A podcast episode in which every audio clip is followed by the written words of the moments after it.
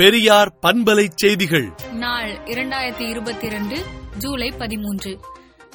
தமிழ்நாடு முதலமைச்சர் மு ஸ்டாலின் அவர்கள் கோவிட் தொற்றின் காரணமாக தம்மை தனிமைப்படுத்திக் கொண்டதாக அறிவித்ததைத் தொடர்ந்து நேற்று தமிழர் தலைவர் ஆசிரியர் கி. வீரமணி அவர்கள் முதலமைச்சர் நலம் பெற வாழ்த்து தெரிவித்தார்.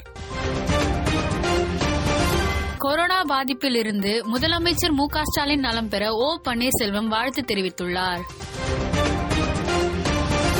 மாமல்லபுரத்தில் நாற்பத்தி நான்காவது சர்வதேச செஸ் ஒலிம்பியட் போட்டி வருகிற இருபத்தி எட்டாம் தேதி தொடங்க உள்ள நிலையில் சென்னைக்கு வருகை தர இருக்கிறார் பிரதமர் நரேந்திர மோடி.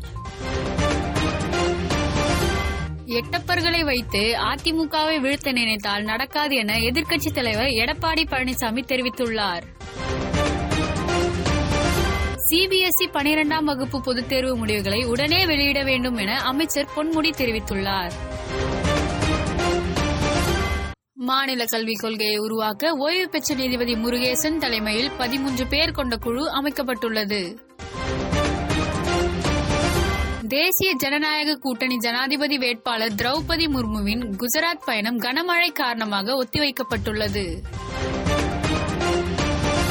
மராட்டியத்தில் பெய்து வரும் கனமழை மற்றும் வெள்ளத்தால் பலியானோர் எண்ணிக்கை எண்பத்தொன்பதாக அதிகரித்துள்ளது.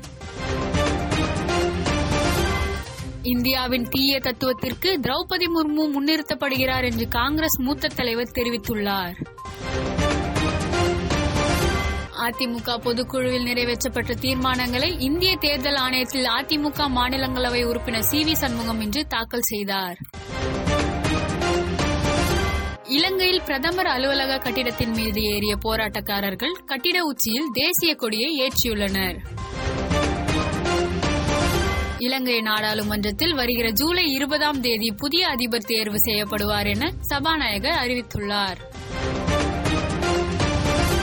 உலகம் இதுவரை கண்டிராத பிரபஞ்சத்தின் அரிய புகைப்படங்களை நாசா வெளியிட்டுள்ளது. நாற்பத்தி நான்கு பில்லியன் டாலர்களுக்கு ட்விட்டரை எலான் மஸ்கிடம் விற்க ட்விட்டர் நிர்வாகம் ஒப்பந்தம் செய்தது. விடுதலை நாளேட்டை விடுதலை டாட் இன் இணையதளத்தில் படியுங்கள். பெரியார் பண்பலை செய்திகளை நாள்தோறும் உங்கள் செல்பேசியிலேயே கேட்பதற்கு எட்டு ஒன்று இரண்டு நான்கு ஒன்று ஐந்து இரண்டு இரண்டு இரண்டு இரண்டு என்ற எண்ணுக்கு பெரியார் எஃப் நியூஸ் என்று வாட்ஸ்அப் மூலம் செய்தி அனுப்புங்கள்.